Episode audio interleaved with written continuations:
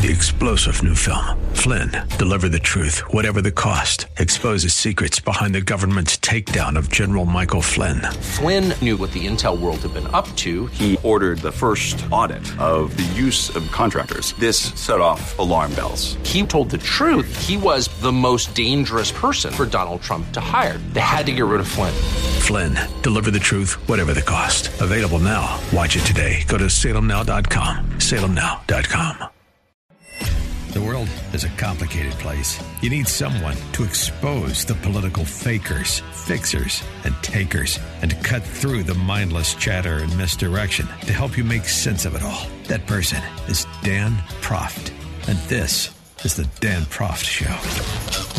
That's right, woodchuck chuckers. It's Groundhog Day! Get up and sit that hog out there! Yeah!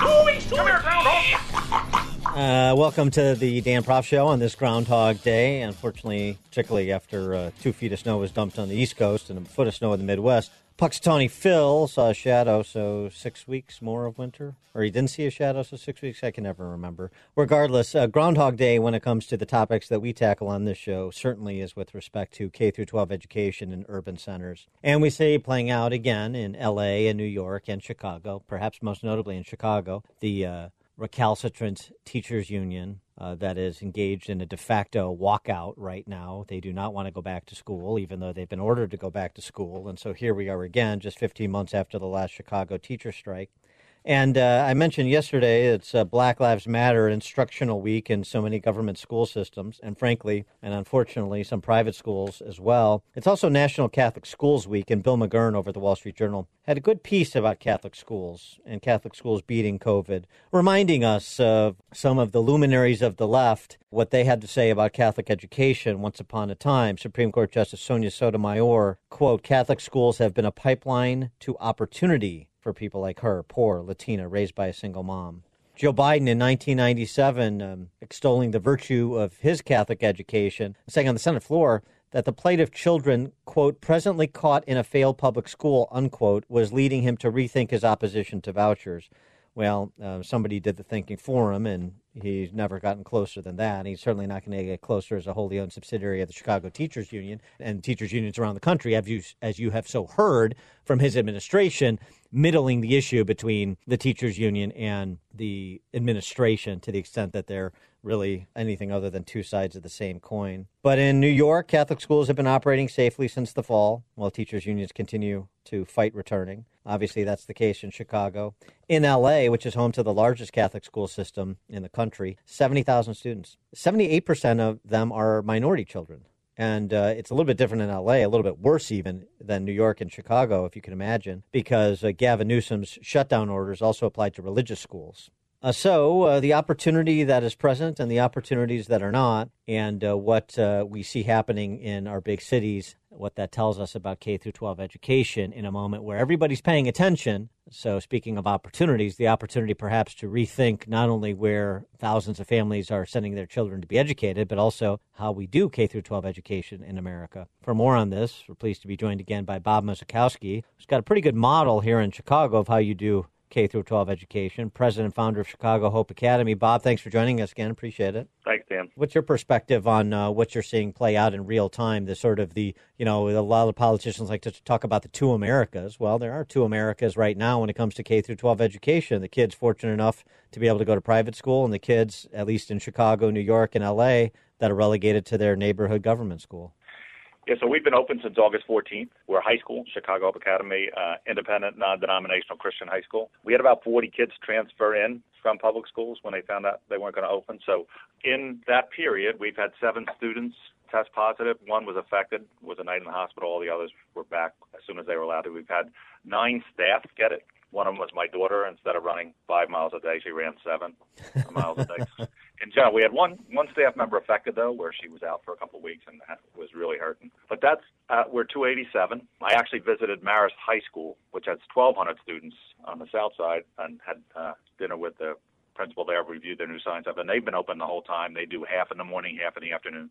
So I think my opinion with CPS is you got every principal has at least a master's or a PhD. They should have let every principal run their show. They know their students the best. They know their families the best.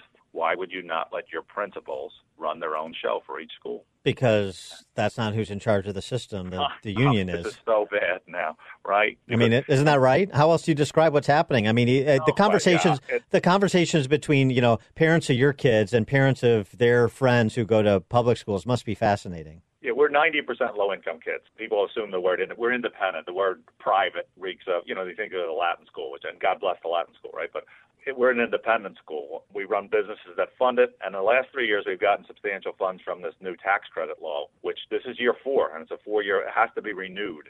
And so if you're a student with low income family making under $38,000, you get $13,000 a year. Of course, we have to go find the people who want to do the tax credit, but it's a, a step towards choice, and I hope that stays there because it's very obvious that our kids are thriving. Last year we had two Yales, Columbia, Brown. We have a kid at Princeton, Notre Dame, University of Chicago, and a bunch of the military, which we're super proud of. But we know where everybody's going when they walk across the stage. And, and again, just to repeat, west side of the city, ninety percent low income, uh, mostly minority kids, right? Yeah, mostly black. My own kids were the first white kids in the school, and one of them's a principal now. He went to Harvard.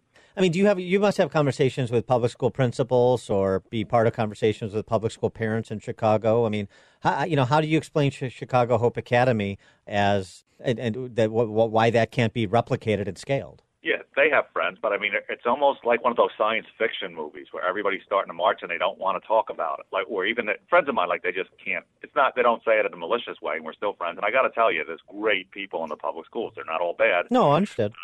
Yeah, we have there's dedicated people who want to be in it and doing the best they can. But we know here. So I was walking past the classroom on Friday, and the kids, you know, I did it in high school a few times. You know, when your head's going down and you're nodding off, and I just snapped it back. That's when we're live. Do you think the kids on the west side and the south side are really paying attention on Zoom when it's loud in the background and your your mom's getting high? I mean, really, it's ridiculous to think that, and to think that all these juniors and seniors in the low-income south side, minority kids and west side, do you think they've been told they don't have to go to school? Do you think they're going to come back for their senior year at 19? I mean, you just created 30,000 gangbangers because you're too lazy to open and figure it out. And oh, by the way, I mean the uh, data for January in Chicago, after an increase in, in murders by more than fifty percent last year, we're on track to eclipse that based on January over January. More than fifty Yeah, murders yeah. uh, and and carjackings are up two hundred percent. I mean, and and again, as we know, who the the supermajority of victims of the violent crimes in Chicago are African Americans and mostly young black men. Yeah, I got to tell you, it was mentioned a few to what the police opinion on it, but any level-headed person, black or white or Latino, know that murders are way up because the mayor's handcuffed the police department.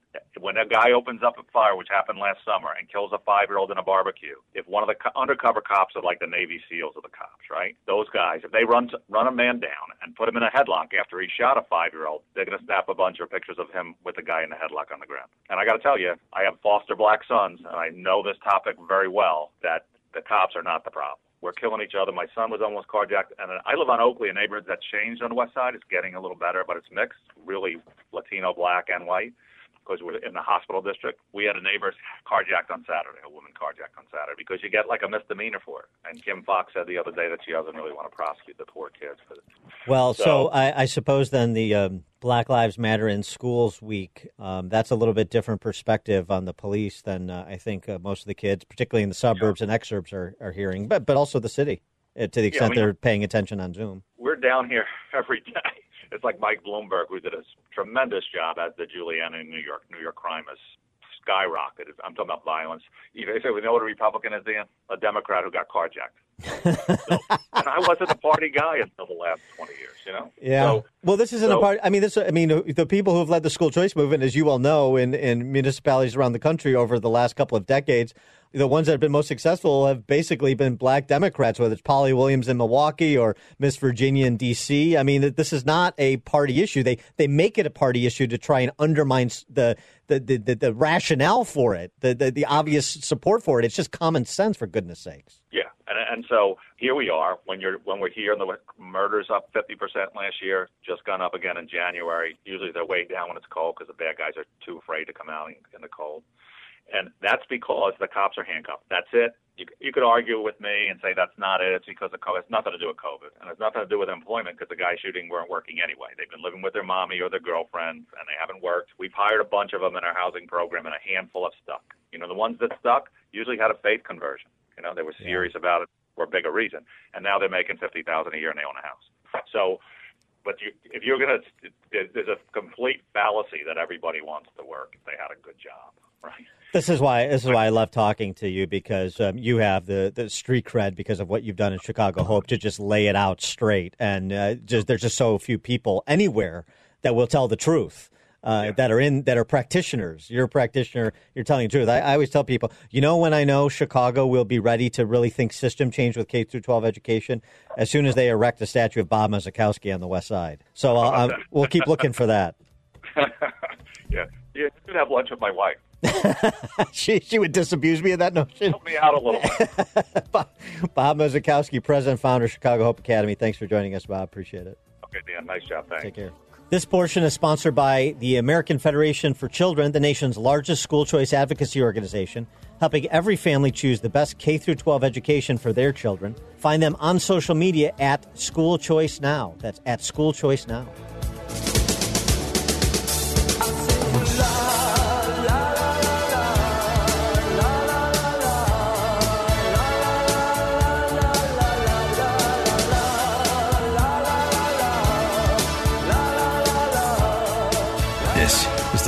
Proft Show.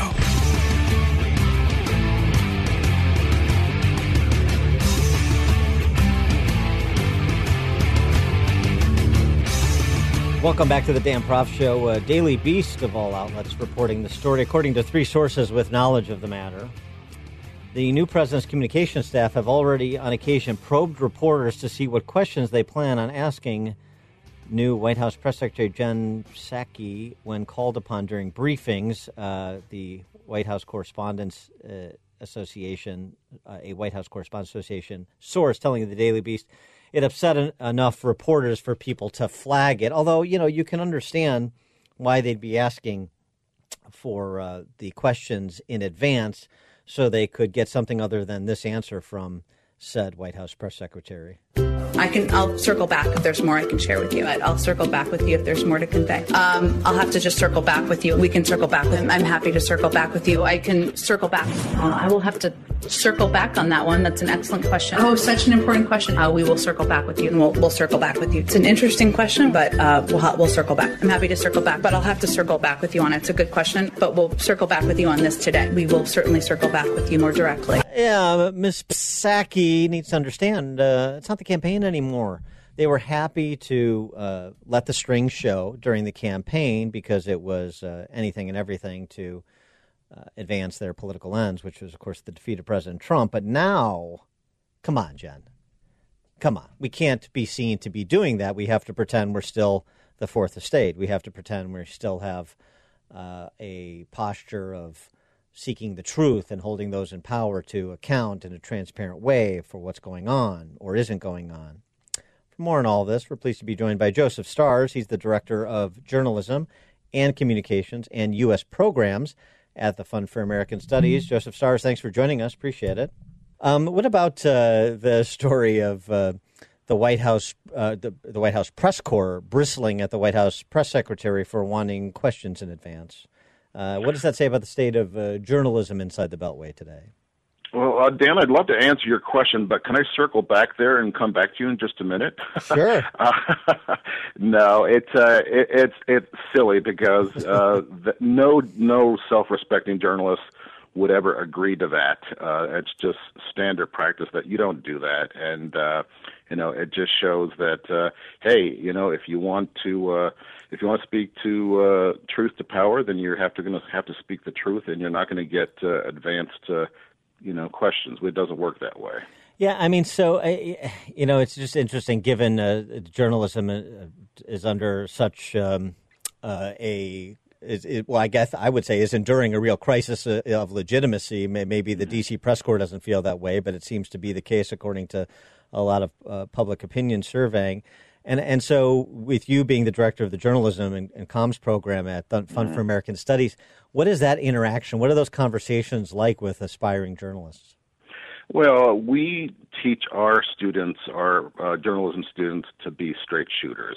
That regardless of where they sit on the political spectrum, that their job is to go after the truth. And uh, so that's what we're aiming uh, to do, and that's what we're teaching our students, just to be straight shooters when it comes to being a reporter, and uh, don't uh, don't imitate your elders that you see often or hear often in in the press. Do do they wonder? Do they have questions about? Are we supposed to be activists? Are we supposed to advance a particular policy agenda? You know, how how do we balance those competing interests of like here are my views, but then I'm covering this beat or this or I'm doing this story. Well, that's definitely a problem in a lot of journalism schools, and there definitely is a, a sort of a crusader mindset with a lot of journalists. You know, they want to go out and change the world, which is all well and good, but at the end of the day, their job is to report the news, to report what they see, report what they hear, and not try to interpret it. So, uh, you know, it's been a problem along, you know, going way back with, uh, in, in mostly in the journalism schools. But, uh, you know, what we try to tell our students, and we have a great professor by the name of Richard Benedetto. He was a founding reporter for USA Today, wrote the first headline story uh, for that paper, and he really presses home the point that that's their job to report what they see, report what they hear, and, and tell viewers and readers just that. And it's not complicated. Uh, that's simply their job, and that's what they're supposed to do. With a new digital landscape, uh, how much of the conversation is about um, the, our increasingly censorious culture? I mean, when you have, for example, before the election, the New York Post. Uh, being uh, you know frozen out on Twitter for uh, the Hunter Biden story that uh, the, the Twitter minders found to be uh, illegitimate or some such thing. Um, that that the, the idea that some people should be deplatformed and other people shouldn't, or that the First Amendment should only uh, uh, provide for those views that I deem legitimate, and and and how you uh, how you approach those freedoms that guarantee a free press, but also guarantee a free people. Sure. So I'm not quite sure that our students uh, understand how nefarious this is and what a problem it is. And so, what we're trying to do, and the conversations that we're trying to have with our students, is that there shouldn't be these all powerful gatekeepers, that uh, there should be unfettered access to those in power. And that uh, their job as journalists is to get to those people in power and to question them. And uh, so those, uh, it's a problem and uh, it's worrisome, but I think uh, we're on the right track here at the Fund for American Studies, trying to raise up uh, journalists who are going to go beyond what uh, what's happening right now. Uh, tell us about the the fund's U.S. Uh, programs, and I know uh, uh, your capital semester students began in mm-hmm. D.C. this week. Right. So uh, every summer we bring students to DC uh, to uh, what we say live, learn, and intern. And uh, we secure internships for them. They take courses in economics, uh, courses in limited government, and we really try to teach honorable leadership to the students while they're with us. And so they get a good combination of classes, internship, speakers, guest lectures, the whole full Washington experience but at the same time focusing on those higher values, the idea that you, they need to be a leader who's honorable, who seeks the good of others, and who really lives that. So we're doing a, a, a dual track sort of approach, you know, giving them experience, but teaching them about uh, honor and leadership and the efficacy of the free market system. So it's a really good program, and it's a it's we're proud of what we uh, what we offer the kids. And this is uh, you know across the country and across the political spectrum too. This is one of the rare uh, programs, uh, institutions that is interested in you know sort of the competition of ideas side by side and, and that interplay. Exactly. Uh, we're not we're not preaching to the choirs, and you know we encourage the students when they get together to you know debate and uh, you know don't be afraid to disagree. Just do it without being disagreeable. And uh, so we really are ho- focusing and harnessing that classical idea of, as you say, the, the clash of ideas and seeking the truth and, and coming to, uh, if not a consensus, but at least a willingness to learn, to listen to the other person and to respect the other person, regardless of whether you agree with them or not. He is Joseph Starrs, the Director of Journalism and Communications and U.S. Programs at the Fund for American Studies. Uh, for more on those programs, tfas.org. tfas.org is the site. Joseph Starrs, thanks so much for joining us. Appreciate it. Thank you much. I appreciate it. Brought to you by the Fund for American Studies. The Fund for American Studies is an educational nonprofit that is changing the world by developing leaders for a free society, offering transformational programs that teach the principles of limited government, free market economics, and honorable leadership to students and young professionals in America and around the world. Download a free ebook to learn how you can become a champion for liberty at teachingfreedom.org.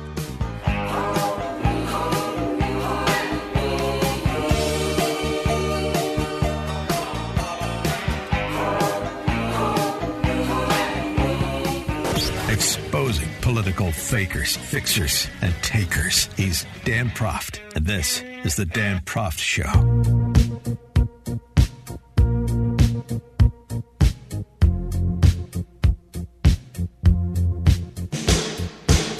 Welcome back to the Dan Proft Show. So, a lot of ink has been spilled about uh, the political future of Liz Cheney because she's chairman of the House Republican Conference, although there is a movement afoot to uh, remedy that situation after not just voting to impeach Trump in the House, but some of the over the top rhetoric she used in advance of her vote and in defense of her vote. She's been rebuked by at least one Wyoming Republican Party, and more than that.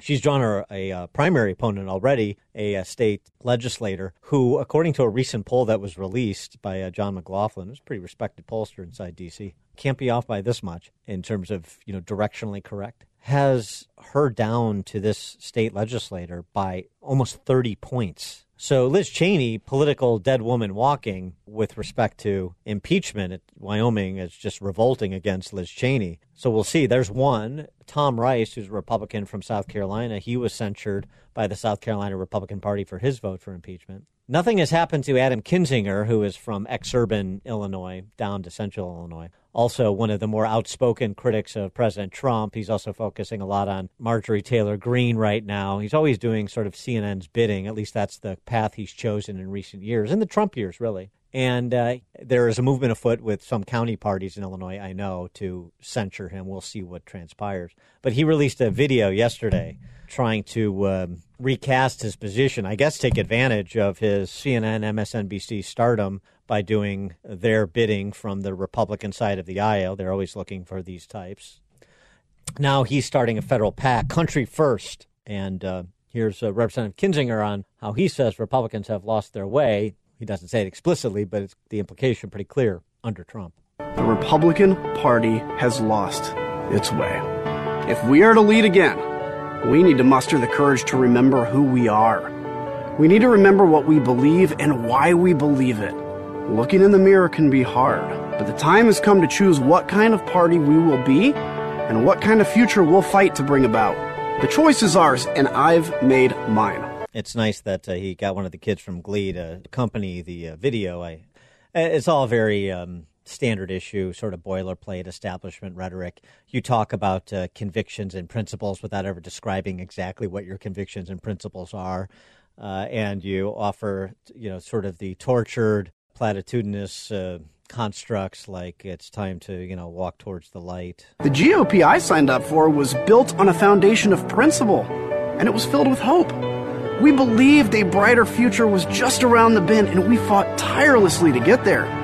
We stood for equal opportunity, firm in our conviction that a poor kid from the south side of Chicago deserves the same shot as a privileged kid from Highland Park. We knew that if we brought everyone into America's promise, we would unleash a new era of American progress and prosperity. But in recent years, we've forgotten our principles. The party that always spoke of a brighter tomorrow, it no longer does. It talks about a darker future instead. Hope has given way to fear, outrage, has replaced opportunity, and worst of all, our deep convictions are ignored.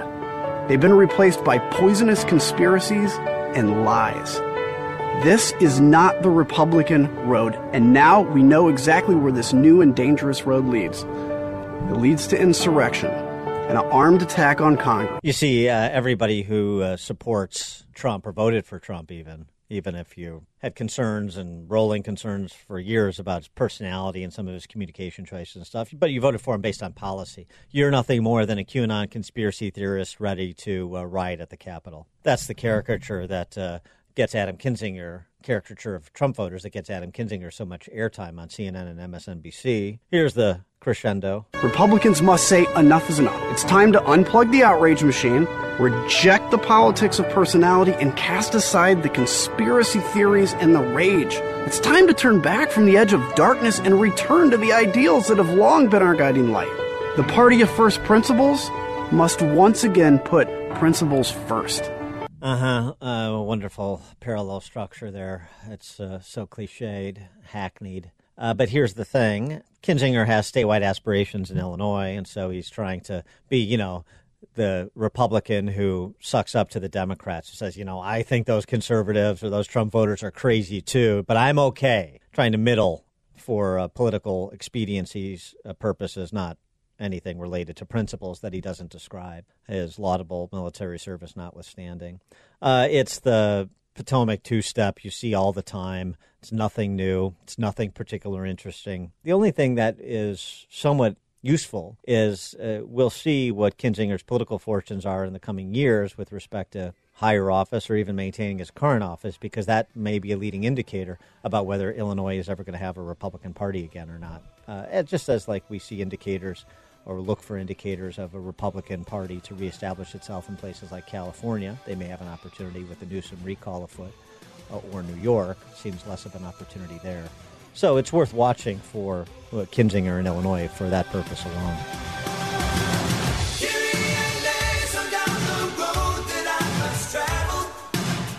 The more you listen, the more you'll know.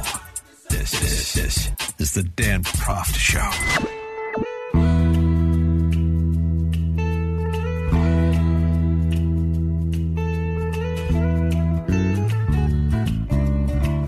Welcome back to the Dan Proft Show. Um, the Lincoln Project and the John Weaver story. We uh, discussed yesterday with Ryan Girdusky, uh, the journalist who broke the story, uh, that uh, was really not bubbling up to the surface until the New York Times picked it up, and now it is uh, on the surface.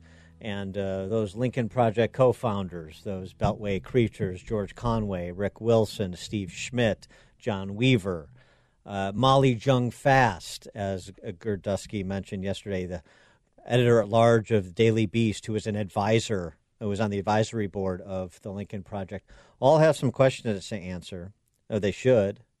And uh, I mean, uh, a little bit more probing than Mika, a part of Joyka, was with George Conway yesterday on her insufferable program and and uh, you know it's important. We had Girdusky on yesterday, but I want to recast some of what he had to say just to drive the point home and to make sure that uh, people are aware of this and they're sharing this. So the hypocrisy is staunched at least a little bit. New York Times was compelled enough to report on this, probably so they didn't face the same legitimate criticism they faced for uh, for not covering the Tara Reade allegations of Joe Biden during the campaign because, of course, they had a political agenda to serve. Well, they didn't want to get caught here as well. And John Weaver, at this point, with uh, Trump gone, you know, what does the New York Times need John Weaver and the Lincoln Project for? It's fine time to throw him under the bus. And by the way, legitimately so. He should have been thrown under the bus, it sounds like, from everybody who knew about his creepiness and predatory conduct decades ago.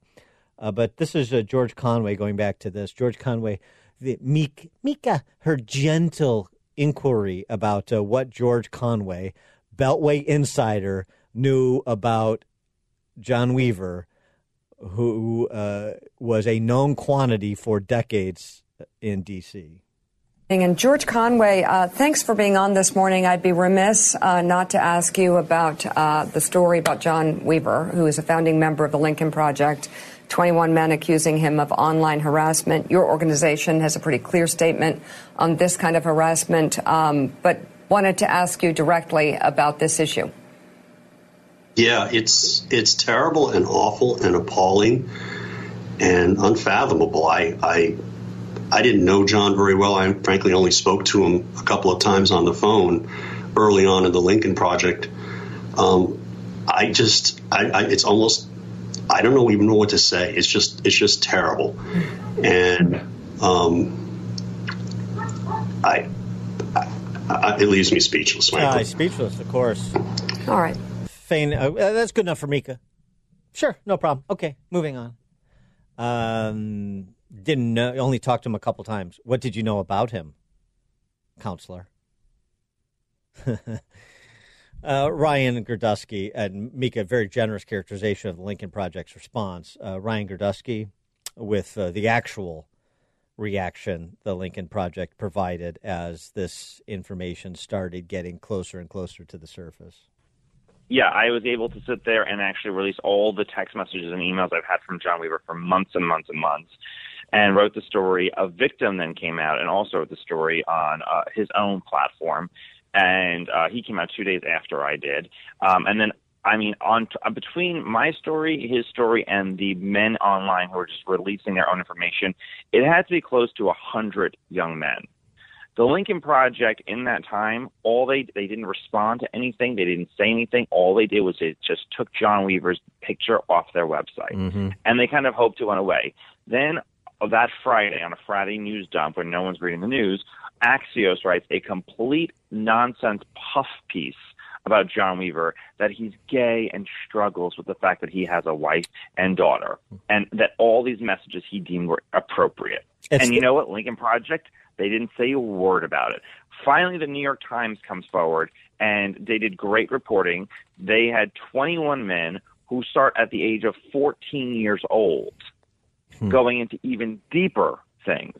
This wasn't just somebody who had an inner demon and was, you know, on his second marriage to a woman but was gay. This wasn't somebody who was just having sexual pro- pro- uh, proclivities. This was somebody who was using the trust he built from the institution he belonged to, the Lincoln Project, to prey on young men and tell them, I will give you a job if you give me sex. And he did it over and over and over again. He did over 100 times in a five year period. Bill Cosby would blush. Bill Cosby would blush at what John Weaver did, how he behaved for years and years and years. And as Girdusky went on to tell me yesterday, everyone knew, and it is not plausible that these institutional operatives like Weaver and Schmidt and Wilson, the McCain campaign and the Kasich campaign, and the four years or uh, a couple of years at least of raising money to go after Trump didn't know about John Weaver in that tiny bubble, pardon my Don Ho, of DC political operatives and media types. By the way, this was the biggest, working on this story for the last seven, seven months that I've worked on it, this was the biggest open secret in Washington, D.C. I've never done a story on sexual harassment before, so I called one of my friends who is a journalist who's done many stories on sexual harassment. And I said, How do I approach somebody who has been a victim of sexual harassment? I need to know, you know, how to act. I said, They've been sexually harassed by a well known political consultant. And he said, Oh, John Weaver? they everyone knew. Sure. Everyone everyone everyone knew. Another very well known household name, Republican conservative who hates Trump, was asked to be part of the Lincoln Project and responded, I will never do anything with John Weaver because he's a creep. And the DC press corps' willful blindness? So, Interesting. so they, everyone, everyone knew that this was happening, These- and they uh, were lying and they were covering it up. And the and by the way, the Lincoln Project co-founders were on MSNBC and CNN 17 times in three weeks after my story came out. Guess how many times they asked them about John Weaver? Zero. Zero. Right. And compare that to uh, the coverage that Alexandria Ocasio Cortez, socialist Spice Girl front, no, front girl, uh, that she got for uh, disclosing that she's a sexual assault survivor on an Instagram riff yesterday. Uh, I'm not, and I'm not questioning that she is. I have no idea. Uh, that I'm not questioning her sincerity, but the coverage that got. So uh, again, the same vanguards of the Me Too movement that uh, walk past accusers like Tara Reid when they're accusing a uh, useful target for their political agenda. And the same thing here with John Weaver.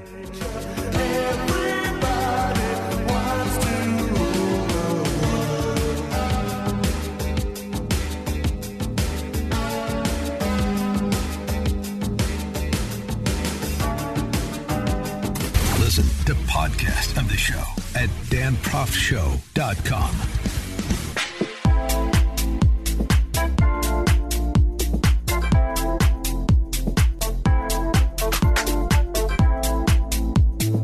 sports and politics and sports and politics and sports and politics and intersection. Arrogance and ignorance, arrogance, ignorance and arrogance and ignorance. Intersection. Yeah, this is on the uh, trans order that was uh, signed by Joe Biden that uh, overturns uh, state laws like that in Idaho, the Fairness in Women's Sports Act, which made Idaho the first state to ban transgender athletes in women's sports. But if you receive federal funds, then you have to let uh, men who are identifying as women compete in women's sports. And uh, so this has drawn some response, including, well, uh, starting in Idaho, I guess, start there. Idaho state runner Madison Kenyon. She was on uh, Fox uh, speaking out against this. She was uh, one of the girls who had filed a lawsuit explaining it's um, a little bit frustrating and unmotivating to compete against biological males because, of course, of the natural advantage they have. How much of a natural advantage? Well, for example, CC Telfer was ranked 200th and 390th in 2016 and 2017, respectively, in uh, the track events that uh, he competed in as a male athlete. This is in Division Two, men's college athletics. He became a national champion after transitioning and being allowed to compete against women.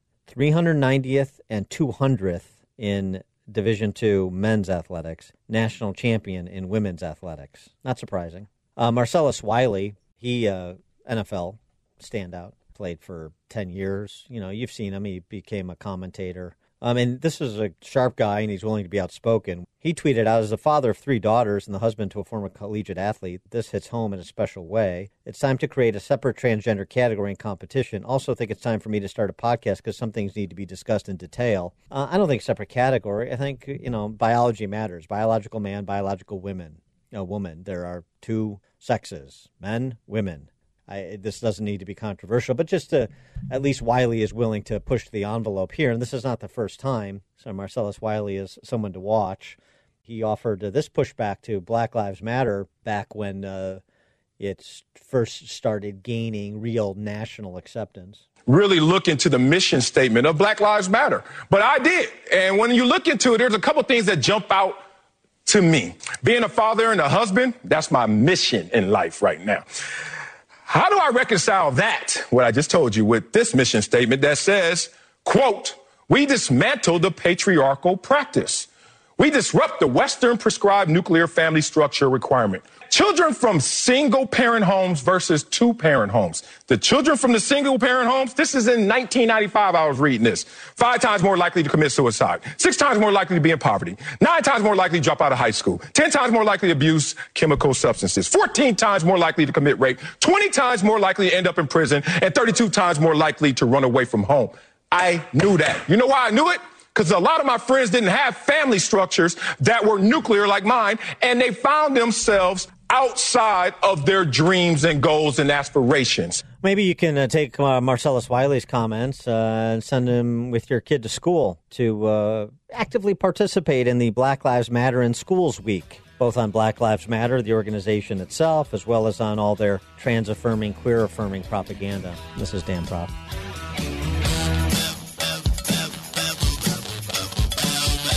This is the Dan Proft Show. The world is a complicated place. You need someone to expose the political fakers, fixers, and takers, and to cut through the mindless chatter and misdirection to help you make sense of it all. That person is Dan Proft.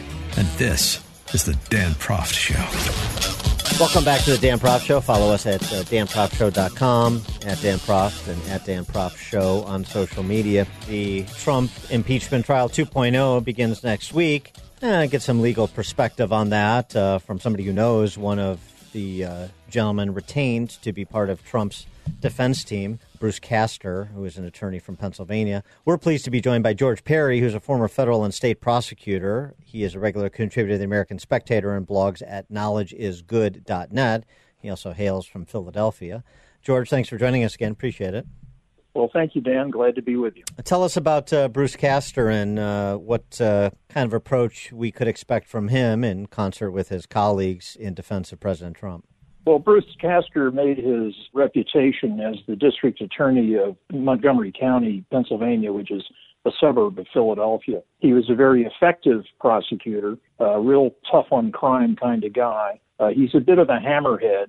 My friends who've tried cases against him say that Uh, he's decent when presenting the facts in a relatively simple, uh, straightforward crime such as murder or something like that. But he's no huge legal scholar. I don't see that, by the way, as an impediment is doing an effective job for the president in this upcoming show trial. He's a tough guy. He's got courage, uh, but he's no great legal mind. So it'll just be uh, blocking and tackling, which uh, when you're talking about an article of impeachment based on incitement to riot, and uh, you know you you can just block and tackle to dispatch with that case. And in point of fact, one might even argue that they should rest their case before they open it and just call the question. I mean, it's pretty clear from the vote that uh, Rand Paul forced that uh, you've got 45 Republicans who are ready to say there shouldn't even be a trial. So you start out with a safety net. But if, if I was representing Trump, I would want to uh, go all out in attacking the article of impeachment that says that Trump lied about how the election was conducted, and that was part of the incitement for the mob to have that incursion on Capitol Hill. You would raise the issue of uh, of election fraud. Oh yeah, yeah. I mean, it, look, Trump has been unable to get any court in the country to listen to the evidence.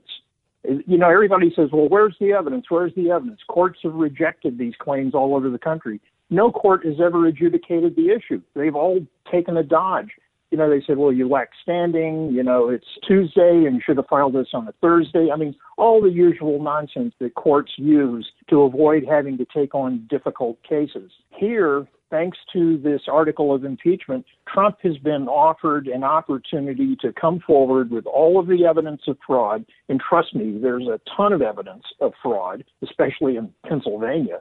And this is his chance. This is his chance to get it out there. Now, you're not going to have a real judge presiding over this. I mean, the last rumor was it was going to be Patrick Leahy, the Democrat senator from Vermont, who is hardly going to be uh, fair and impartial, and he may rule all of that evidence out of order. But I think Trump and his lawyers need to go right in and hit it head on. This is their opportunity to make their case. The best defense in any criminal case is a good offense. I've always contended that. That's how I've tried my criminal cases. You go at the other side and you go right for the throat. But as a legal matter, if you knew you had the votes on the jury to acquit, why would yeah. you risk anything other than calling the question? You know what I'm saying? I mean, I have the votes I need. You have 45 Republican mm-hmm. senators. They don't believe it's constitutional per Rand Paul straw vote, as you mentioned. Why would I go down any of these roads that could uh, anger, and depending on how well it's uh, presented, even push some Republicans to change their position when I have the votes I need?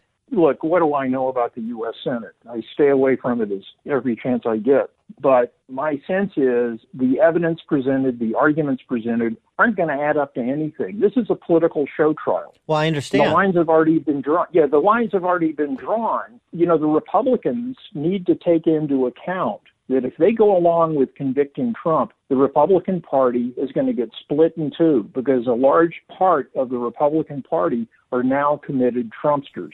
So that's part of the political calculation. Yeah. From the standpoint of the legal, careful counsel approach, you're, you're correct. If you can win it on a straightforward issue where you already know the outcome, fine, go ahead and do that. I'm sorry to interrupt, but the political calculation is, is complicated. I mean, you have Lindsey Graham, unsurprisingly, but I think representative mm-hmm. of other Republican senators who just want to get past this, you know, sort of trying to to intimidate Democrats from calling witnesses. If you guys start calling witnesses, we're calling the FBI to testify. That comes that sort of thing. That tells me yeah. they just wanted to peacefully go away. Everybody vote their shares to satisfy their bases, and let's get back to the chummy business of being a member of the U.S. Senate. That's that's where I think the yeah. the, the, the critical mass is right now. Well, I think you have much better political instincts than I have. I've achieved the great glory of being a retired lawyer with out two nickels to rub together because of my political instincts. So, well, I, I, appreciate that. You know, there's um, there's a documentary by this songwriter. Just reminded me that because I've that's probably where I'm going to end up too, uh, George. So uh, this documentary really spoke to me. It's a documentary about a, a Nashville songwriter named Griffin House, who was supposed to be like the next huge star. Uh, he's a singer songwriter and uh, he's you know, sort of it's called Rising Star. I recommend it. Um, and he's been you know 15 years uh, on the trail, and he makes a living, and he does fine. He's got a nice family, but he hasn't obviously been the breakout star because most people don't know his name. And he, he just made this comment about not uh, achieving his advanced billing at least to this point.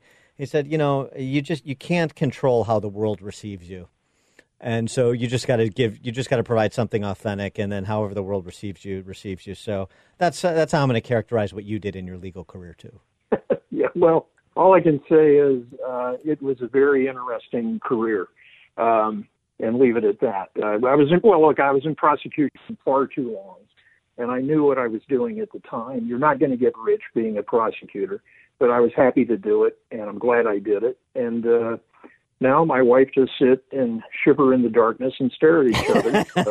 So it makes me feel kind It's- it's- it sounds like you're enjoying your golden years yes uh, it's wonderful yeah, right. um, I, I wanted to ask you about another legal matter, and this is uh, the news out yesterday that it uh, it doesn't appear, at least at this point, that uh, there'll be charges filed against that uh, police officer who shot and killed Ashley uh, Babbitt uh, the day of the Mhm. rioting at the Capitol. The police investigators made an initial determination charges against the officer are not warranted. The U.S. Attorney's Office in Washington, uh, D.C., leading the broader investigation. Um, and uh, the, the, the point here is important that with respect to bringing federal charges against an officer, uh, you have to prove not only that uh, the officer used excessive force, but that the officer willfully violated uh, Ashley Babbitt, and this is in this case her constitutional rights, and that's just a difficult case to make out. But I wanted to get your reaction to that initial determination.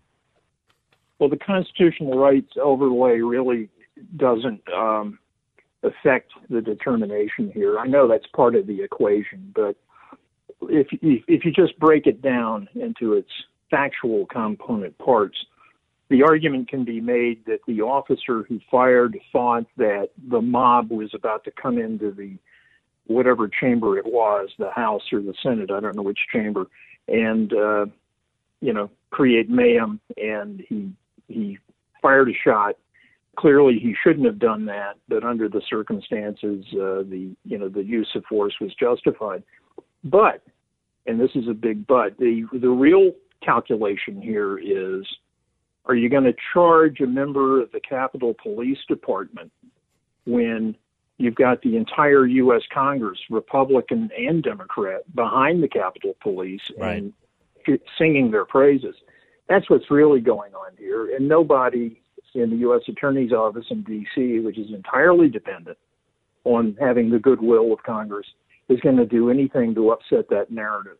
So that's really what was at work here. Well, and to your point, I mean, you have Republican Congressman from Oklahoma, Markwayne Mullin, saying, I believe they were wanting to hurt us.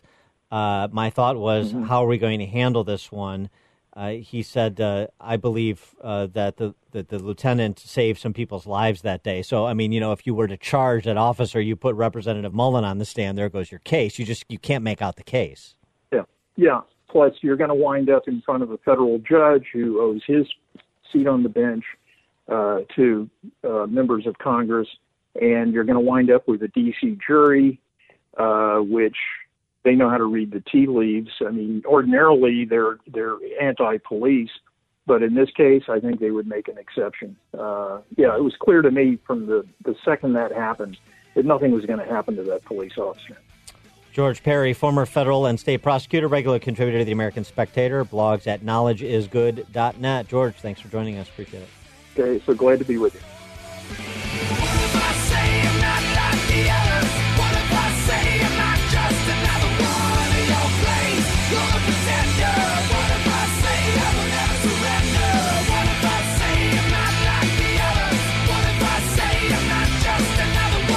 This is the Dan Proft Show.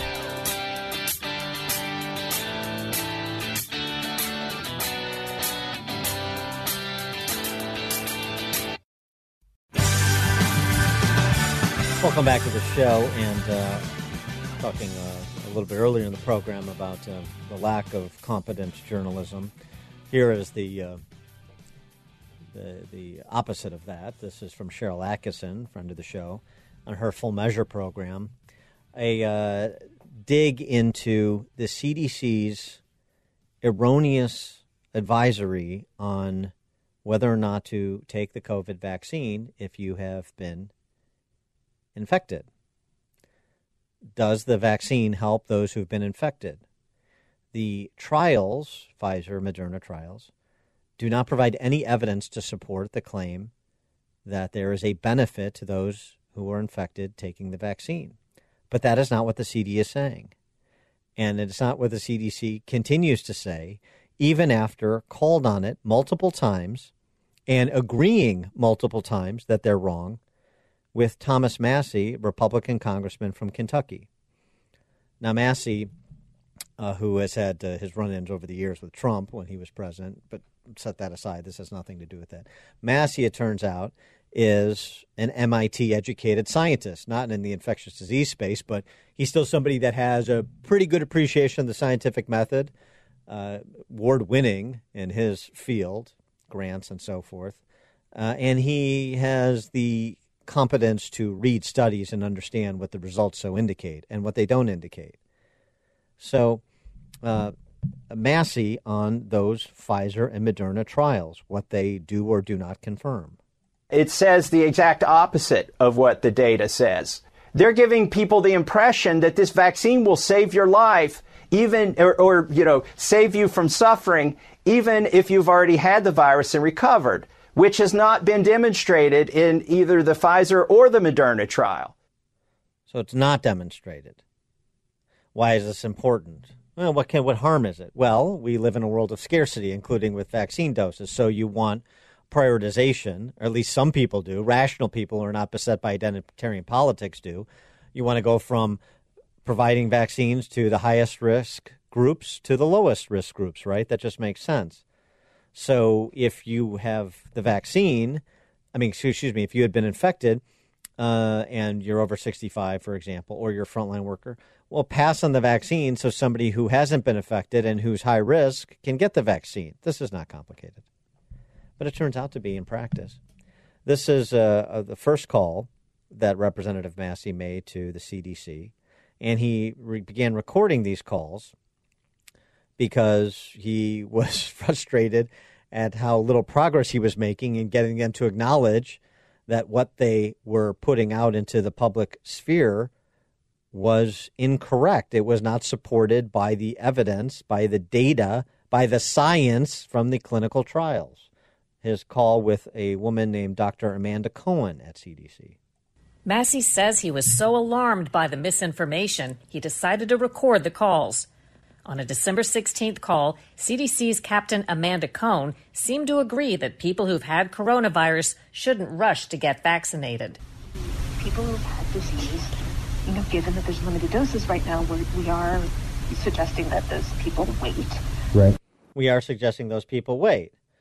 Uh, they she went on to basically thank Massie for catching their error.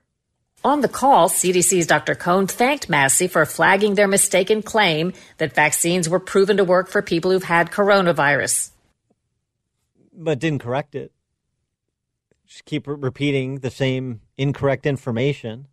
So take two, Representative Massie, back at it. So I called them up on Tuesday as soon as I could to ask them why it hadn't been fixed. And it was like I was starting all over with the same people. And instead of fixing it, they proposed repeating it and just phrasing their mistake differently. I'm always happy to talk with you.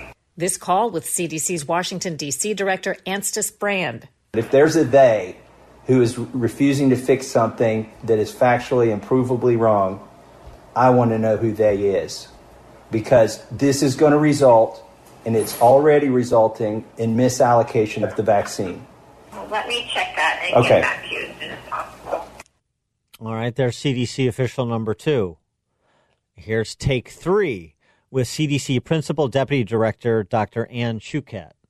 And I'm really disappointed it's gone on a month without being fixed. Like, really disappointed. As you note correctly, there is not sufficient analysis to show that in the subset of only the people with prior infection, there's efficacy. So you're correct that that sentence is wrong. and that we need to make a correction of it. I apologize for the delay, but in terms of a large scale, you know, trying to mislead people, um, uh, I just give you my um, word that that was not the intent. So really apologize about the confusion that we apparently caused, and perhaps the, um, as you stated, you know, people who are fairly low risk rushing to get vaccine and people who are higher risk. Well, that might take a month? And oh, by the way, at the end of the beast, the tweaked language still leads one to believe that the vaccine has a benefit to those who have been infected. They still didn't change it, even after that conversation. Full admission, a month, nothing. And uh, just for another expert to weigh in, uh, who does have expertise in this space, Dr. Jay Bhattacharya, you've heard on this show before. He's part of uh, the Barrington Declaration. He's also uh, an economist and medical doctor at Stanford.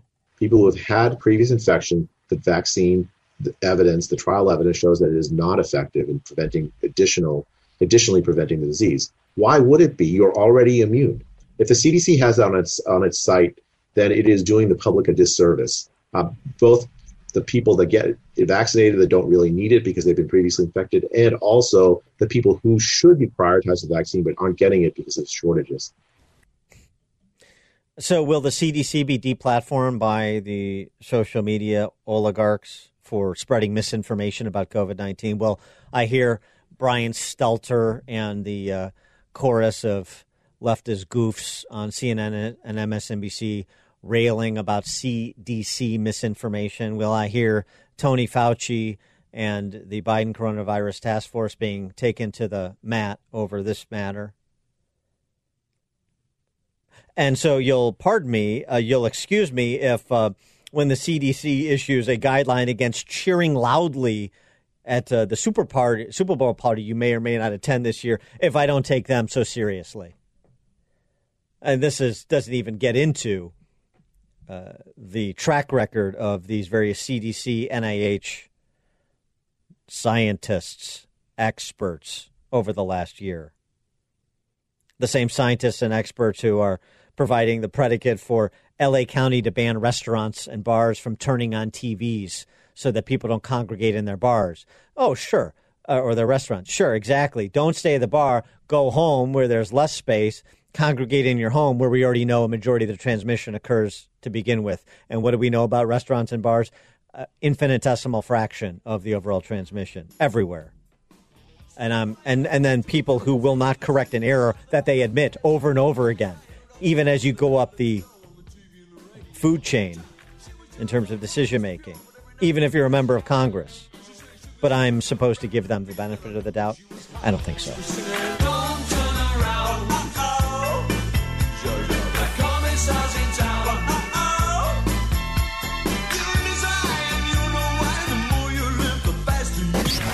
Exposing political fakers, fixers, and takers. He's Dan Proft, and this is The Dan Proft Show.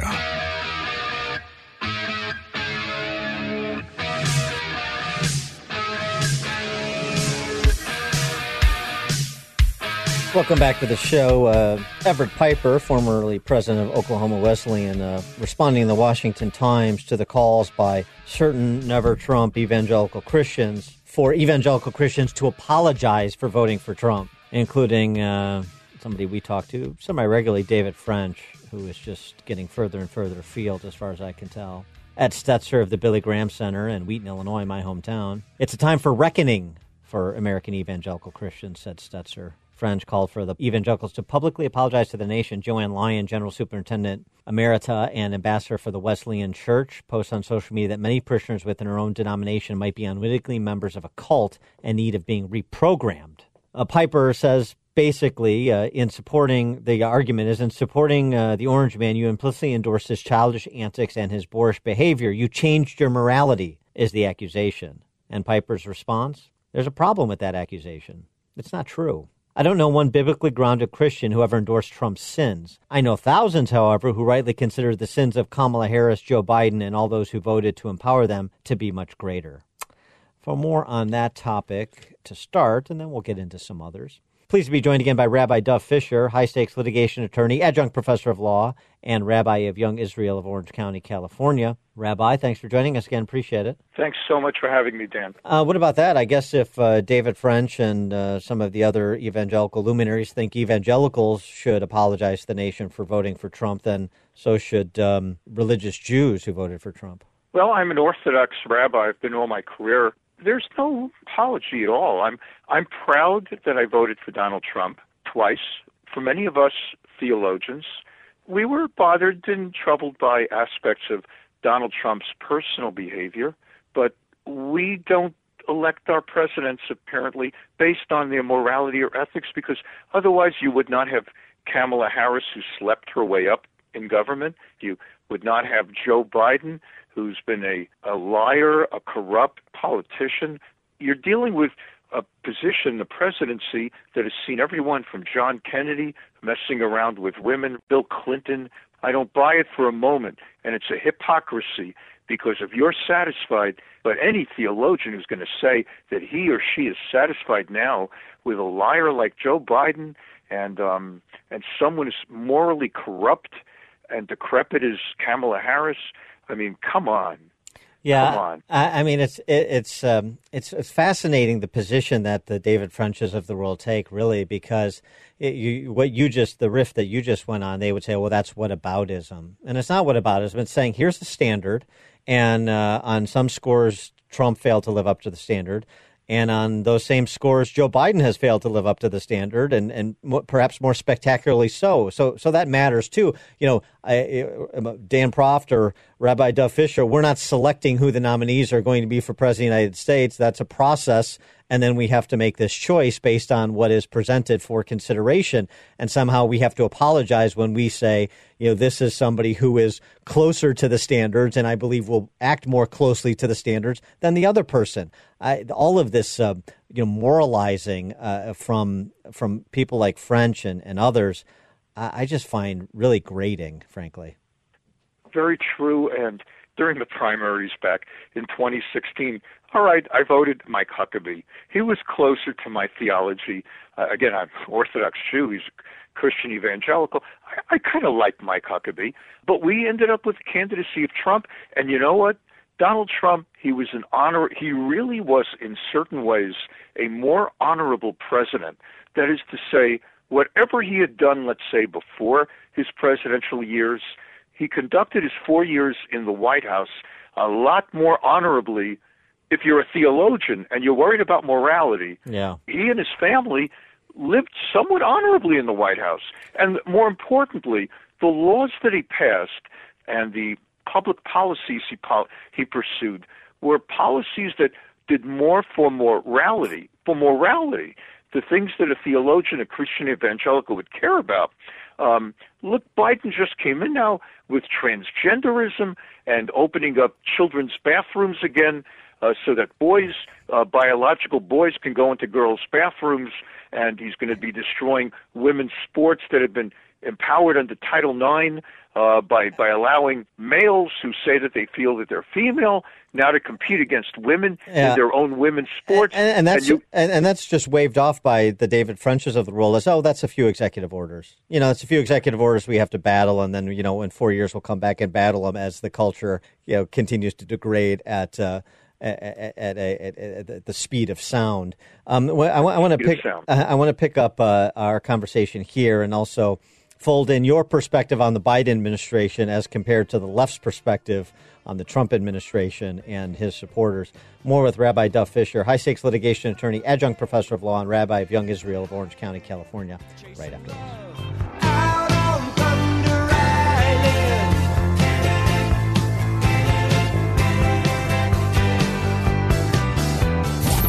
Listen, the more you'll know. This, this, this is the Dan Proft Show.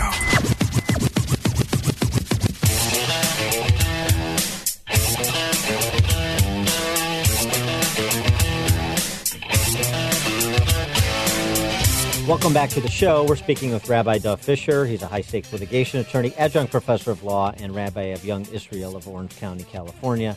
And uh, Rabbi, before the break, uh, talking uh, about the Biden administration and your, your, perspective on Joe Biden. But uh, in a piece you wrote for The Spectator, living with the Biden government, uh, you basically say, you know, he's a liar and a crook, but I, I can live it. I can live through it. We'll survive it.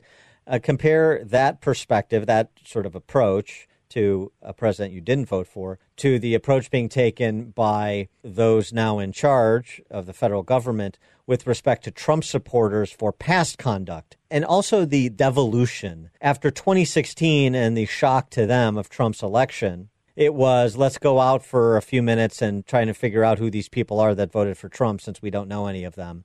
Um, we we you know, we have to ask ourselves how thick is our bubble and try to be more self aware and so on and so forth. That's all gone now. Now it is we scorch the earth. So the left wants to scorch the earth, while, for example, the approach that you're taking is, you know, we continue to uh, articulate our views, we continue to fight against uh, those policies we oppose, and we'll survive four years and come what may. Um, is your approach, does that work against their approach? We, we just don't have really an American culture in the past that saw a sort of scorched earth cancel culture after an election in which a winning side, assuming they won clean, assuming the results really are what we're, we're going to have to accept, we've never had a sense, uh, an example where they actually went about destroying people on the losing side, searching them out, trying to fire them from their jobs, fire them from academia. If you don't have tenure, but you're an adjunct professor, you're in danger right now. You know, we had a slogan, a lot of us pro Trump people, uh, there was that slogan, lock her up, lock her up. Uh, because Hillary Clinton does belong in federal prison. She did she did commit felonies uh, when she destroyed the 33,000 emails, which but, but which is absolutely a federal uh, crime, spoliation of evidence. Nevertheless, when Trump was elected, for all the for all the chanting lock her up, the fact is the Trump administration never took a step in the direction of actually trying to imprison Hillary Clinton or incriminate her or put her on trial. It was a slogan, but it wasn't the American way. You beat Clinton, and that's it. We move on and we govern now. This idea of now taking an election and turning it into an excuse to purge one's enemies, that's the kind of thing that we associate with the Soviet Union of a previous time, darkness at noon, show trials, this kind of thing. It's not the American way. And so, but but the response is the response. Then does it need to be uh, altered at all from previous uh, elections, where after Obama, we'll survive Obama, we got to fight o- Obamacare and so on and so forth. But there wasn't this purge afoot after Bill Clinton won in '92. There wasn't this purge afoot does the purge that is afoot that you're describing, and we see examples of it every day, uh, significant examples, does it require responding in a different way than we are accustomed to?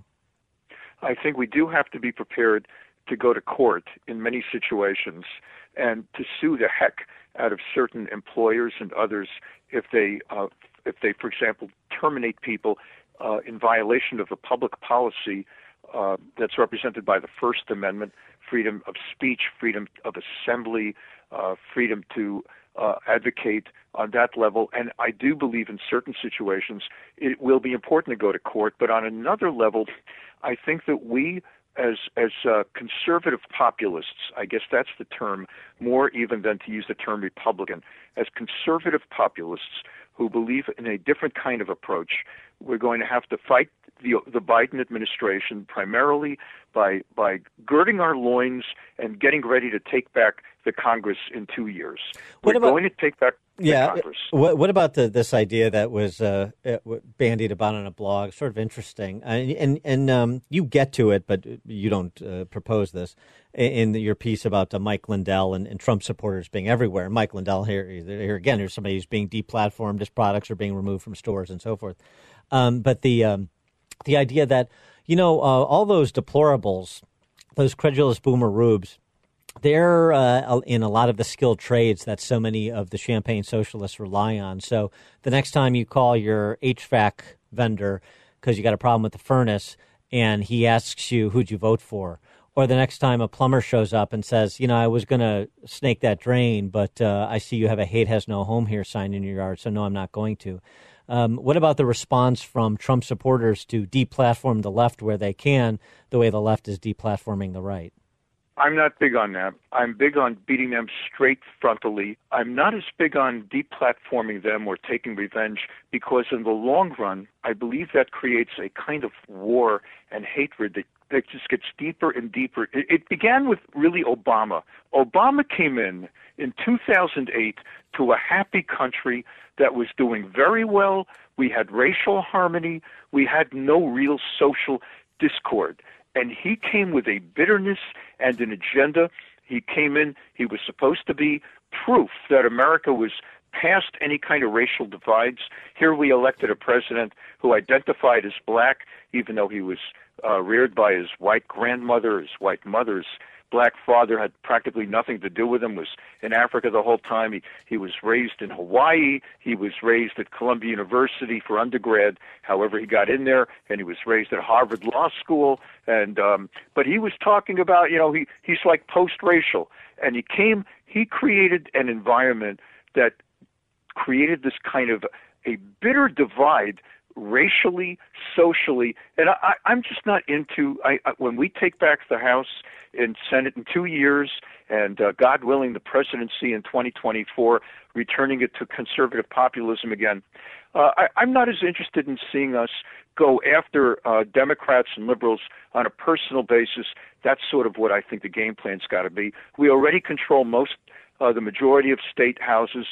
Uh, I think that's more important in the end uh, than trying to be bitter because when you get into that bitter uh, will destroy you kind of mentality, uh, it it it, pay, it, it down the down the line uh, there's a price to be paid for that. Just as the way that we feel right now, even more bitter by the way they're trying to go after us personally. Rabbi Dov Fischer, high stakes litigation attorney, adjunct professor of law, and rabbi of Young Israel of Orange County, California. Rabbi Dov Fischer, thanks as always for joining us. Appreciate it. Thank you so much for having me again.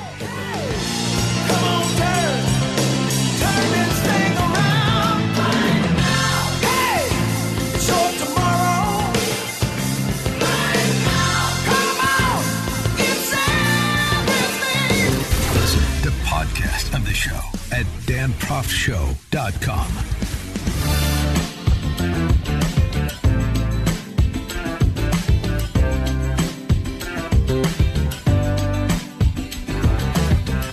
Welcome back to the show. Could Gavin Newsom really face a recall and get recalled? Well, um, it's picking up in pace. You have uh, former mayor of San Diego, Kevin Faulconer, who's announced that he would be a candidate in a recall if a recall were triggered by uh, uh, getting the requisite number of signatures, 1.5 million by March 17th, I believe, are the the magic numbers. And uh, Faulconer already raised a million bucks, which is I know chump change in California, but it's a start enough to have him formally throw his hat in the ring, as it were. And uh, it's really interesting where Gavin Newsom finds himself. I, I thought this interview by uh, health policy wonk uh, from California Healthline in Slate was useful because this is coming from the left, right? So what's what's really happening here? Not just wishful thinking. What's really happening? Uh, this woman, whose name is um, uh, Angela Hart, uh, tells Slate Magazine, I always try to gut check myself about if this is still a long shot. I went on a lot of my Democratic sources, and I did not hear anybody with a full throttle defense of the governor's leadership. I did not hear anybody say this is not a Governor Newsom problem. She goes on to say uh, that he's got lots of problems, and people are very upset about his management of things like the vaccine rollout. People can't find very basic information here. People can't figure out where to get an appointment. They can't figure out who to call. They can't figure out where their place in line is. Uh, and um, she um, gave you know some anecdotal examples of what she's talking about. And, oh, by the way, Gavin Newsom has now turned over the vaccine rollout to uh, Blue Shield, um, and uh, Ms. Hart says that too is causing people to just throw up their arms. People really upset you know, how did you not have a plan to distribute the vaccine? And now I'm, and now you and I are going to have to pay Blue Shield millions of dollars to do it, even though they had no expertise in this area. It's a total abdication of leadership. Uh, people are angry, she says, so angry, quoting her, why can't California do this? What changed? We don't know how much this contract is costing the state. We haven't been able to get answers. We don't know some of the mechanics of how it's going to work, really important details. She says, you know, while this is still largely a volunteer driven effort, the recall and the signature gathering for the recall, um, that, uh, that that's sort of the a feature, not the bug, that's being driven by real grassroots energy. People are tired of it. And um, to some extent, she admits that she's frustrated as well. You know, first the Golden Boy, who was going to be a, perhaps a presidential candidate in 2024, and now looks like he's struggling to survive 2021. Uh, and uh, she does note that uh, the the infamous French Laundry episode. She says of that, you know, where he was seen hanging out with donors and lobbyists without wearing masks and so on and so forth, while everything shut down at least except Tony Roman's place in Huntington Beach that we talked about yesterday. She uh, says, though, certainly that was a turning point. Governor Newsom at the French Laundry, hip, very upscale, trendy restaurant in Wine County in California. I've heard it everywhere. I've heard it from Republicans. I've heard it from independents. I've heard it from Democrats. It's optics, but it's even deeper than that. Everybody has sacrificed so much. We've been, by and large, locked in our houses for the better part of a year. And to see the governor flippantly ignoring his own rules hit a nerve. Well, it should have. I hope it did. I hope it hits a nerve that recalls him right out of office. This is Dan Proft.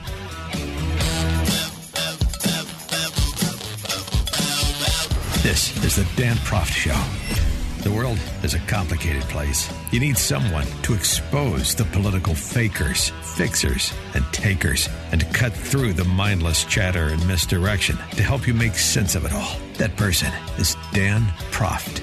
And this is the Dan Proft Show.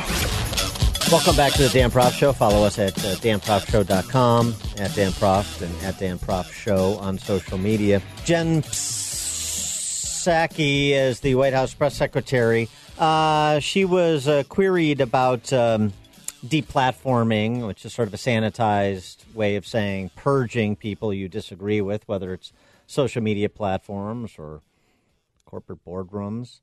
Uh, and uh, she needs to uh, circle back with us on that, like on every question she's asked.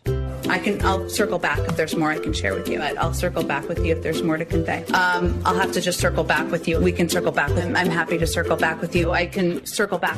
Uh, I will have to circle back on that one. That's an excellent question. Oh, such an important question. Uh, we will circle back with you, and we'll, we'll circle back with you. It's an interesting question, but uh, we'll we'll circle back. I'm happy to circle back, but I'll have to circle back with you on it. It's a good question, but we'll circle back with you on this today. We will certainly circle back with you more directly. All right, great.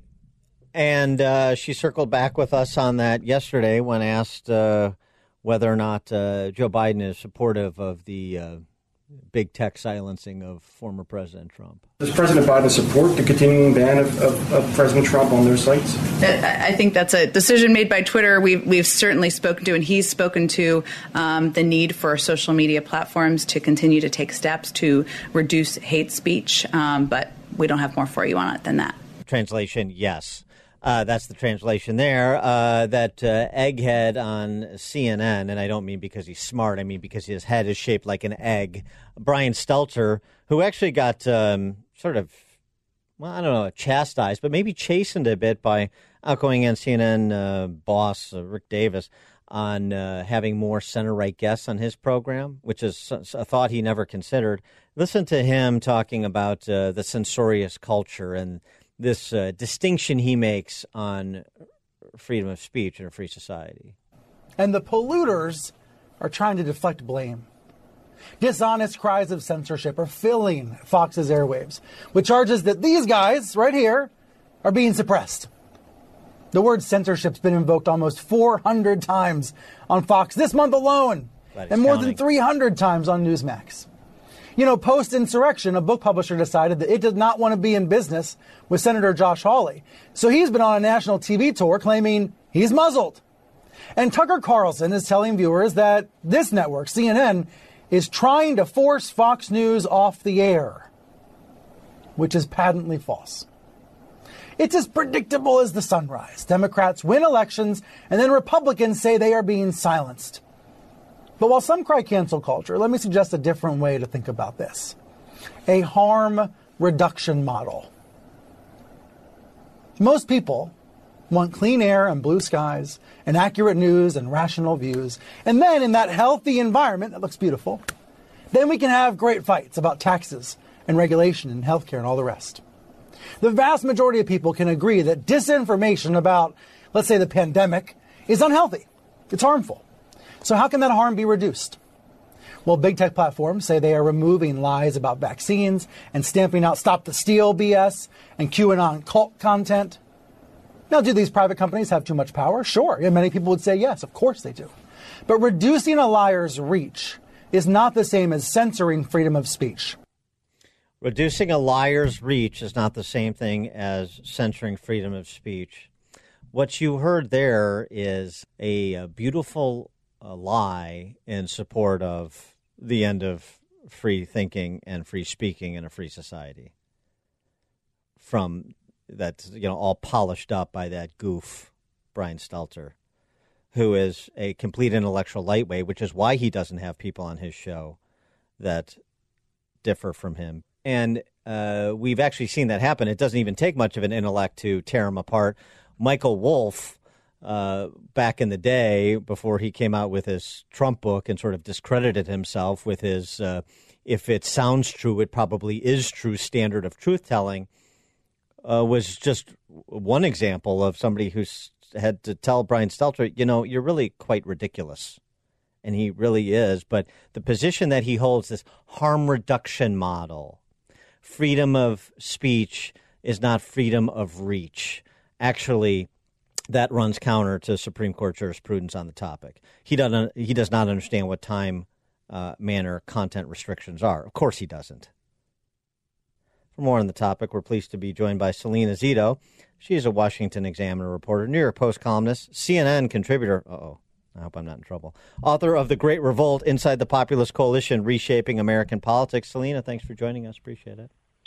Thanks for having me. I'm no longer a CNN contributor, Oh. so you're not in trouble. Okay, very good. All right, good. I'm, I'm making a correction to the record right now. Uh, to distinguish myself from CNN, I'm correcting the record. What, what about, uh, you know, uh, White House press secretary essentially giving a nod to the deplatforming of Trump and, and, you know, under the guise of hate speech, and Brian Stelter's whole riff on silencing liars, the harm reduction model for speech in a free society? I mean, as somebody who's a member of the Fourth Estate, um, I'm old enough to remember when the Fourth Estate was mostly populated by First Amendment absolutists. Well, you know, I, I have a really deep concern that we now have a society who, when you don't like something you hear or that something that someone says, rather than shrug it off, you know, um, we decide to destroy and or make an enemy of them, and and and and bring other people along with us in terms of we need to condemn this person. Uh, I, I remember I had a teacher when I was a young girl who taught us we live in a democracy and you should expect to be insulted at least 17 times a day. And I thought that was at the time when she taught us that, I, and it was a nun, I thought, wow, that's, what does that mean? But, you know, as I grew older, I understood that was the freedom of speech, that people can be insulting to you or your belief system, and it's okay because, you know, that's the consequence and the liberty of free speech. This generation and the way that cable television and social media now works, it's almost as if it's part of its model to destroy your ability to be insulting. Yeah, I, well, that's that's well said. Um, I just wish more of your colleagues in the press corps believed as you do. I'm sure you do as well, but they don't, and so uh, we fight on. Um, I wanted to get your take on something else too. This is one, really a, a great moment in fiscal conservatism. This may be the greatest pronouncement in the history of America with respect to spending other people's money. Chuck Schumer. It makes no sense to pinch pennies when so many Americans are struggling. The risk of doing too little is far greater than the risk of doing too much.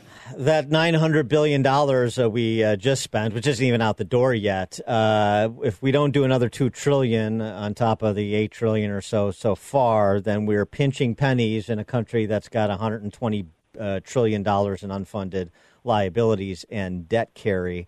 No time to pinch pennies. And Republicans uh, are very much in the model of pre Gingrich Republicans, it seems to me, with Susan Collins leading the way, where Malcolm Wallop observed upon his retirement before the Gingrich Revolution in 94.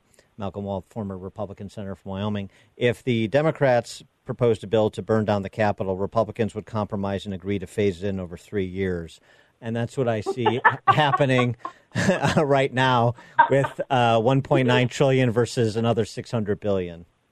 Well, we have lost the ability, and maybe it's the time, maybe it's that nuance is dead, but we have uh, conservatives and or just any politician has lost the ability to communicate just how dangerous being in debt is to the country and the larger implications of spending, spending, spending, spending. You know, there is a price to pay for that. And instead of being able to articulate that, and it should be a Democrat or a Republican, should be able to say, this is dangerous. This is not good. They're unable to say that.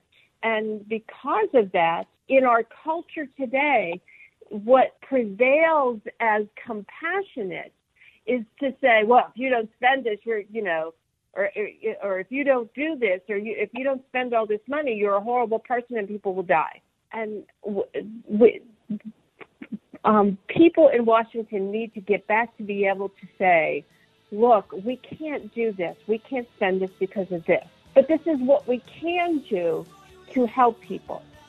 When we come back with Washington Examiner Salena Zito, I want to talk about the thing that uh, there is virtual unanimity inside the Beltway on, and that is continuing to spend beyond our means. More with Salena Zito right after this.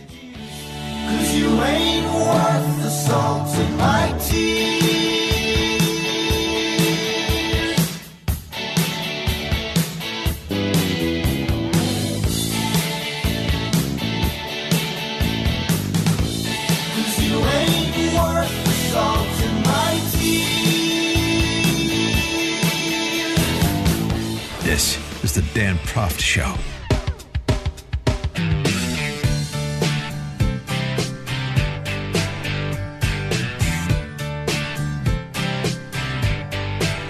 Welcome back to the Dan Proft Show. We're talking with Washington, the Washington Examiner's Salena Zito before the break about uh, this uh, COVID uh, relief package 3.0. And it's interesting, too, because you know, there are few people who even bother to pay lip service to any sort of spending restraint.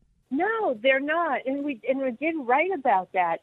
You know, there there as part of that coalition were um, were people that were descendants of the New Deal coalition, right?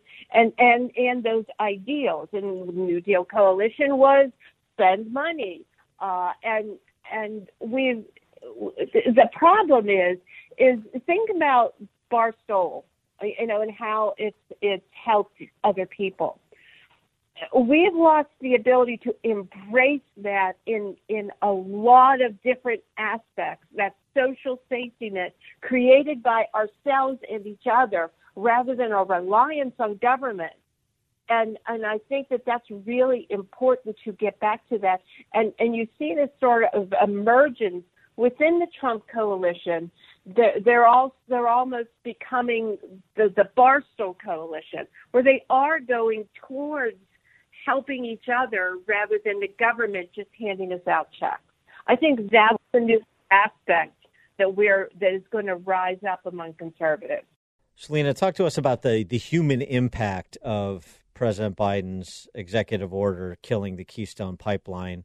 You um, interviewed actual human beings impacted by it, and and it really puts a human face on it. It gives us some perspective on what that action uh, means in terms of uh, negatively impacting people's lives. Strongly recommend people go and read that story. You can just grab it at salenazito.com. But you know, she's sitting in her hotel It's really cool hotel. It's like something out of a Gary Cooper or John Wayne movie, right? It's in South Dakota. It's in the West. It has that feel, um, and and it's empty. And she said, They they bought it in September. They had been booked every day since the first day they opened. You know, they built a um, a community room inside the hotel so people could have breakfast together and coffee. And it was mostly union plumbers, you know, pipe fitters, welders, laborers who stayed there and worked on the pipeline. On the morning of the inauguration, they were it was four o'clock in the morning and everyone was in there, right? And they're go you know, leaving to go out to work. Um, by four in the afternoon, it was completely cleared out on inauguration day. Why? Because Biden signed the executive order killing the the pipeline. It doesn't just impact the workers though. It impacts places like the Strobel Hotel. You know, it's not just the job, it's the job that those people supported. It's the barbershops. It's the churches, it's the schools, it's the tax base of the town, it's the hotels and gas stations. There's a trickle, there's a snowball effect that that politicians miss. And well, one would hope that um, they would pursue legal action here because, uh, ironically, there is a Trump era decision by John Roberts, which is a terrible decision, but it's the Supreme Court's holding nonetheless in the DACA case that you can't just rescind an executive order that created a reliance interest. And you could, I think, convincingly argue that yeah. you, you created a reliance interest with respect to the, uh, uh, the a reliance interest was created with respect to the pipeline, and you can't just rescind that through executive order without going through an administrative process to slow this down and give more people, at minimum, more of a chance to.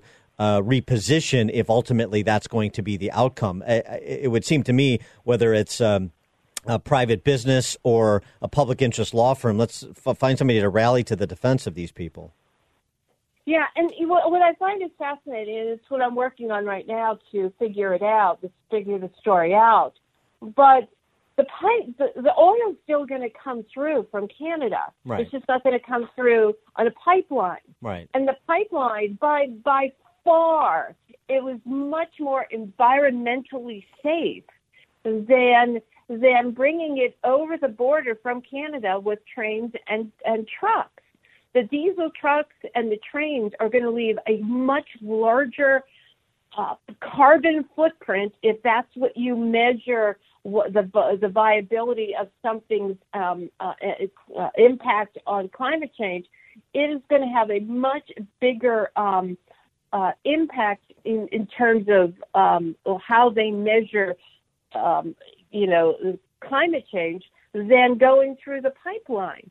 So then you have to think, Okay, who benefits from this? Well, mostly trains. Okay, who Warren owns Buffett. most trains? Warren Buffett. Okay, who's the biggest contributor to Biden? Oh, Warren Buffett. Those oh, are just co- those are just those are just unhappy coincidences, Salena. Nothing to see here. uh, I wanted to get I wanted to get your take on one more topic before we let you go, and that is the uh, John Weaver story and uh, the press coverage of the John Weaver story is starting to happen now because the New York Times has uh, uh, done some coverage. But uh, the questions that have not been asked of the Lincoln Project cast, all of whom are DC insiders, all of whom, uh, from what I understand from Ryan Girdusky, who broke the story, all of whom have heard, know about these allegations that have swirled around John Weaver for more than two decades. Um, are we going to see uh, uh, those individuals, the George Conways and the Rick Wilsons and the Steve Schmidts, all of the celebrities on CNN and MSNBC because they share Trump hatred, uh, be called to the carpet? Uh, probably not. Uh, but okay. but but the truth but the truth is though I don't live in D.C. I I live in in Western Pennsylvania. But you, you know even even I had heard the rumors, you know, years ago, um, that that um, that he had um, issues.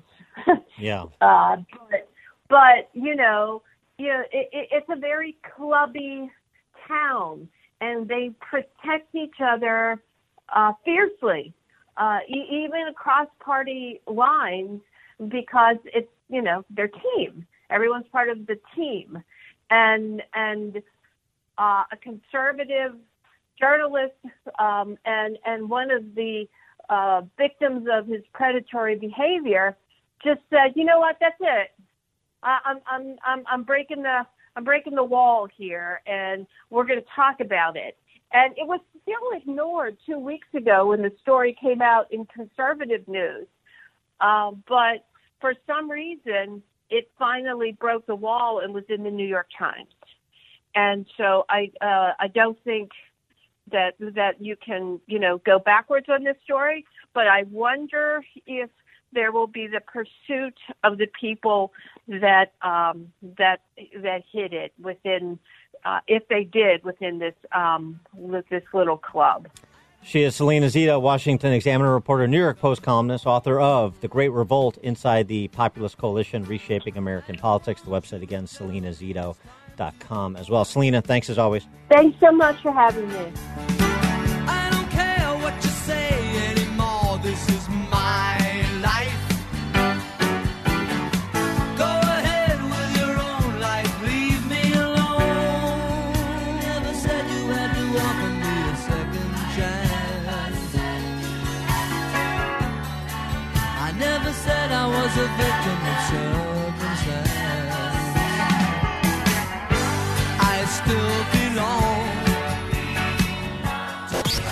Exposing political fakers, fixers, and takers. He's Dan Proft, and this is The Dan Proft Show.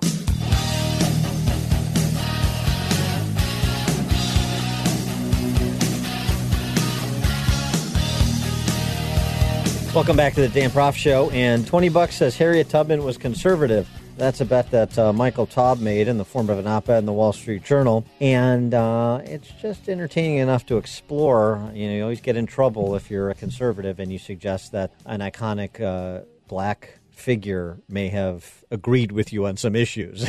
you know, conservatives aren't allowed to invoke Martin Luther King Jr., they're not allowed to invoke the uh, uh, the work of Frederick Douglass. I mean, actually, what they said, what they believed uh, accurately, for fear of uh, expropriating an icon of the left. But uh, I'm glad Michael Taube was unafraid. He joins us now. He's a columnist for Troy Media and Loonie Politics. Was a speechwriter for former Canadian Prime Minister Stephen Harper. Michael Taube, thanks for joining us. Appreciate it. My pleasure, Dan. Thanks for having me. And uh, so, the uh, case for Harriet Tubman, uh, she has been uh, re elevated in terms of uh, let's expedite getting her visage on the $20 bill, yeah. replacing Andrew Jackson. I don't know. It, it's something that I, am fine with it. Does, doesn't bother me. Uh, she's a great American, but um, some uncomfortable truths about uh, Harriet Tubman, at least for those doing things like, I don't know, removing Abraham Lincoln's name from schools in San Francisco. Yes, you're right. Those are certainly part of them. It's unfortunate.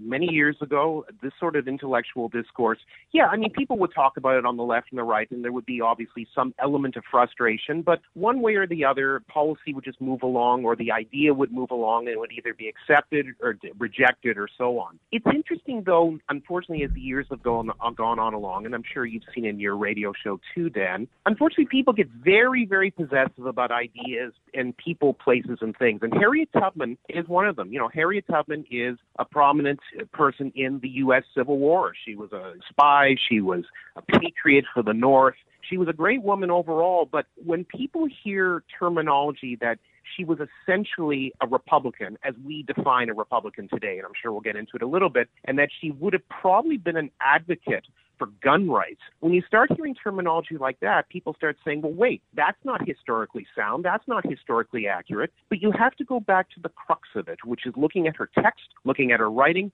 or just examining her as a person, because I'm not the first person to have ever actually suggested this over the years, Dan. But when it came out in the Wall Street Journal just a couple of days ago, it's astonishing how people erupted. Or maybe I shouldn't be that astonished. Well, give us a flavor for that. What'd you get in terms of feedback? There's over 600 people who commented. I can tell you most of them were pretty negative, which was unsurprising. And it just comes into the same sort of thing. You know, how can you call Harriet Tubman a conservative? Was Abraham Lincoln really a conservative? Wasn't he a liberal? How can you associate people just because they're talking about gun rights with the Republican Party, et cetera, et cetera? And the, the fun part about that is, you know, how can you associate uh, the Republican Party with opposition to racism just because the party was founded on the abolition of slavery? you know, I mean, you can exactly. play you can play that game all day long. It, it, you're you're so right about how people like tether themselves to an idea or a time period or a person and just won't let that go or or won't allow any texture regardless of the facts.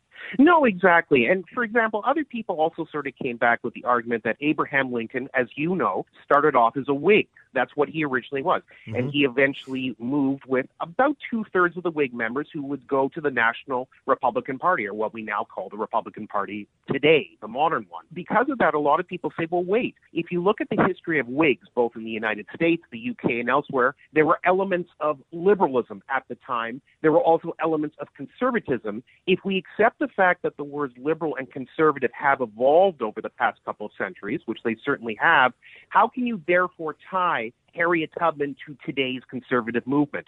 Because sometimes, unfortunately, when it comes to political philosophy or it just comes to writing about these things, you have to simplify it so that people understand point A, B, and C all connect. Ergo, yes, Harriet Tubman would probably have been different, you know, and she was different at the time she lived in.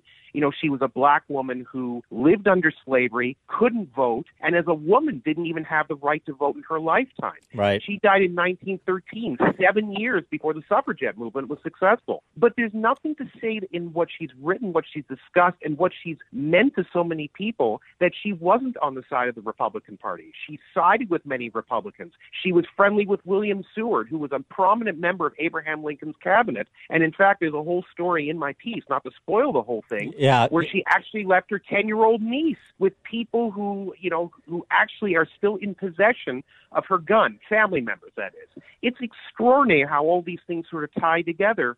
But to tie Harriet Tubman to anything and argue that she would be part of today's Black Lives Move, you know, Black Lives Matter, the Democratic Party, it's all a shell game to some degree. But if you look at Harriet Tubman, the person, the thinker, and just the individual, she is much more or has much more in common with today's Republican Party than anything else. I, want to talk a little bit more about the evolution too. I mean, her own evolution in terms of relationship with Lincoln, for example, more with uh, Michael Taube, columnist for Troy Media and Loonie Politics, former speechwriter for Canadian Prime Minister Stephen Harper. Uh, we'll be right back.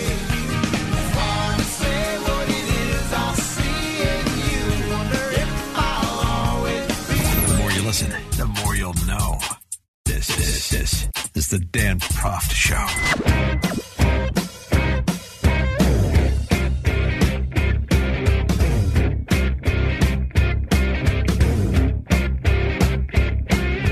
Welcome back to the show. We're speaking with Michael Taube. He's a columnist for Troy Media and Loonie Politics. He was a speechwriter for former Canadian Prime Minister Stephen Harper as well. And we're talking about his piece in the Journal. 20 Bucks says Harriet Tubman was conservative.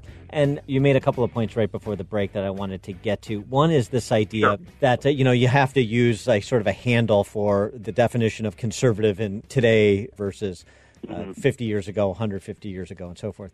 And so, you know, part of the problem, right, is that you use conservative today, and you're going to have so many people just say, "Oh, you mean Harriet Truman would have voted for Trump?" And that's that's not what I mean at all, right? I mean, looking at the substance of the views that she held and the way that she conducted her life, and how that you know translates. Uh, 150 years later, but it, people have a hard time reconciling that. You know, look, I mean, obviously, I'm not a soothsayer. I can't look into any screen and say to you that would Harriet Tubman have voted for Donald Trump in 2016 and 2020? I have no idea. I don't know if today's Democratic Party, at least based on the comments that I've seen and the comments directed at me, necessarily understand that or recognize that as they continue to make their huge journey into the far left, of which many have. You know, not everyone is necessarily in the United States like AOC and the Squad, I readily admit, but unfortunately, today's Democratic Party is very different than the Democratic Party, you know, in the days when Ronald Reagan and Tip O'Neill would have Yes. a drink in the White House. I think Democrats and I think a lot of Americans are struggling to sort of understand that you can place a historical figure in a modern context and you might have to sort of slice and dice a little bit, but it can properly fit if you go back to the words, the ideas, the concepts of the person and try to tie them all together. Well, there's something too. Then you recounted this uh, in passing in your piece, which is uh, Harriet Tubman's sort of evolution of thinking about Abraham Lincoln. She didn't uh, take a liking to him right away, and this is also instructive because this isn't about political philosophy. It's sort of like how people grow based on the conduct they see from others, which is something a lot of people are incapable of doing these days. Yeah, absolutely. I mean, very briefly, the reason that Harriet Tubman didn't respect Abraham Lincoln in the beginning is because she was very frustrated that white soldiers who were serving in the Union Army were actually being paid more than black soldiers. So on the surface, she was looking at this disparity, but what happened was she eventually changed her opinion after Mr. Lincoln signed the Emancipation Proclamation in 1863. And one of her friends, who was a, a fellow abolitionist, Sojourner Truth, who was also a slave at one point of her life, she met with Abraham Lincoln in 1864 and praised them so mightily to Harriet Tubman and exclaimed to her that really Abraham Lincoln is a friend to African Americans, is a friend to the black community, and wants the slaves to be free, to live their own lives like other Americans do and like other people around the world do. That changed her tune quite dramatically. And although she unfortunately never had the chance to meet Mr. Lincoln, she still had a great admiration for Abraham Lincoln past that point and respected his beliefs so much that they really became intertwined or interwoven with her own. And I think that's actually kind of fascinating. I think it is too. I think it's also just a reminder of, of uh, you know, it's a reminder that all cliches are true. Uh, don't listen to what people say, watch what they do. That tells you who they are. And so, you know, uh, in this context too, where press release politics and people can just t- take a position and make a statement, and then there's never the follow up to say, well, did that rhetoric match the real world actions? Um, yeah. and, and there's a real disconnect between those two things. I can so many people get away with just staking out a position and not have to do any of the heavy lifting. No, you're absolutely right. I completely agree. And, and unfortunately, that's the easy part. Staking a position is simple. We can easily take a position on anything. But staking your position or your claim and then defending your actions or defending why your position is such is actually a lot harder. You know, it takes thought, it takes intelligence, it just takes some basically some problem solving skills. And unfortunately, I find we have less of it as time goes along rather than more of it. Totally. And that's really unfortunate, you know. And this has nothing to do with you in the United States, me in Canada, whatever. We're seeing it worldwide, and I think that's really very sad to see. And Harriet Tubman is one of many instances where people just naturally assume, looking at her because of the color of her skin, her background, and the, the life that she led, that she has to be this, no matter what the time period is. I think sometimes we have to have a reality check and realize that people can be many different things at many different periods of time in life. Well, it, it seems too, yeah, right. It, it because it's easy. People just pound, pound, pound labels in every direction. Yep. Pound, pound, pound pound label. So then I. I, don't need to scratch below the surface. I don't need to do any investigation, and God forbid I do any thinking to try and marry to try and marry any complicated concepts up. I mean, it's it's uh, it's it's it's really interesting. In, in, point of fact, it's so interesting that those who are the most radical on the left, the, the real Jacobins, mm-hmm. you know, I almost have more respect for them when they, for example, black yep. those in the Black Lives Matter movement who reject Martin Luther King and say Malcolm X is the model. Now we're actually having a conversation about people with different views on how you affect social change, and so there's a choice that is being laid bare uh, among a population that is supposed to appreciate peaceful pluralism. Now we're having a conversation. All this other stuff of you're this and I'm that and you're that and I'm this is just so um, it just it's goes nowhere. It goes nowhere. No, you're absolutely right. I agree with you. I, my position is not much different than you. I have friends who are liberals, who are socialists, and otherwise in, in Canada, but it's usually the people who are on the, the left leaning New Democratic Party, which is our socialist party in Canada. They're the ones that I tend to get along with the most, not because ideologically I have anything in common with them, but they're at least ideologically sound in their position. I know that they're not straddling the fence. They're taking position X, they'll have explanation Y, I may not agree with it overall, which is position Z, but at least I can respect the fact that they're thinking and they're saying to themselves, this is what I believe in, this is what I support. Everything else around me is just scuttlebutt or noise, as I said to you. I want to ensure that my position is heard properly. But I think it's actually sad to see when people are just sort of set in their ways and are unwilling to at least discuss things. I really just wish people would just sit down and try to understand things. It doesn't mean after you read something hear something or learn something, you're going to change your opinion. Generally speaking, if you're a strong person, you won't. But on the other hand, if you don't open up your open up your mind to some extent and ensure that you're not just living in an echo chamber day in and day out, I don't really know what the point of it is, and I really don't know how much you're really enjoying life because it's diversity, or you know, that's the key to spice. The spice of life is really the amount of diversity we have in society. So I think that should be the important thing. So whether people agree or disagree that Harriet Tubman was a, you know, was essentially a Republican and was a supporter of gun rights, that's up to them to decide. But to immediately look at the headline or go through a few lines and then just readily dismiss it as utter nonsense, I don't really have a lot of respect for that myself.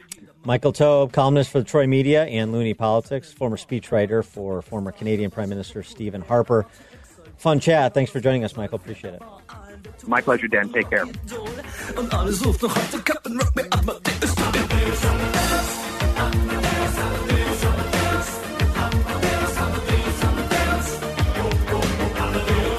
Listen to podcast of the show at danproftshow.com.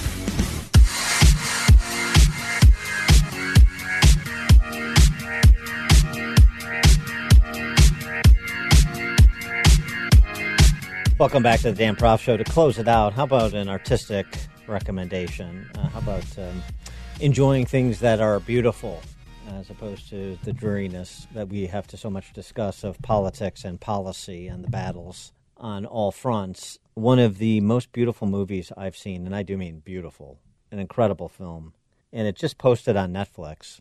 Of course, we've had a dearth of, of new content on some of the streaming services because of the pandemic and productions that are shut down. It's The Dig. Uh, maybe it's, it's starting to uh, bubble up to the surface. I watched it this weekend, and it's starting to make some waves. People take notice, taking notice of it. I'm seeing some chatter online. It's um, directed by this young guy who founded an independent theater company. He's uh, Australian. His name is uh, Simon Stone. He, w- what a masterful job he did. I mean, it really has that sort of theatrical quality too. It stars Ralph Fiennes and Carey Mulligan, and of course, Ralph Fiennes, English patient, accomplished actor, Shakespearean background. Uh, Carey Mulligan is f- fantastic as well, uh, and it's uh, based on a true story about a um, excavation on an English manor during the run up to World War II in the UK. The uh, excavator, self-taught, Basil Brown, that's the Ralph Fiennes character, and the lady of the house, uh, who is a widow and uh, has a son, she commissions him to dig up these mounds on her property. She has an intuition that it could be something of archaeological significance in the mounds. And, uh, you know, without getting into what exactly he finds and how it all plays out. But in addition to just being something that is, you know, the, no CGI, no special effects, no violence. It's all very sort of, you know, prim and proper and British. But there's something else to it. The Fiennes character, Basil Brown, real person, uh, makes a couple of references to it throughout the film. Uh, a couple of comments on it that are so important. Somebody who's you know self-taught archaeologist, the importance of our history and uh, what they find, how it sort of informs the march of civilization from centuries ago to present with a look forward.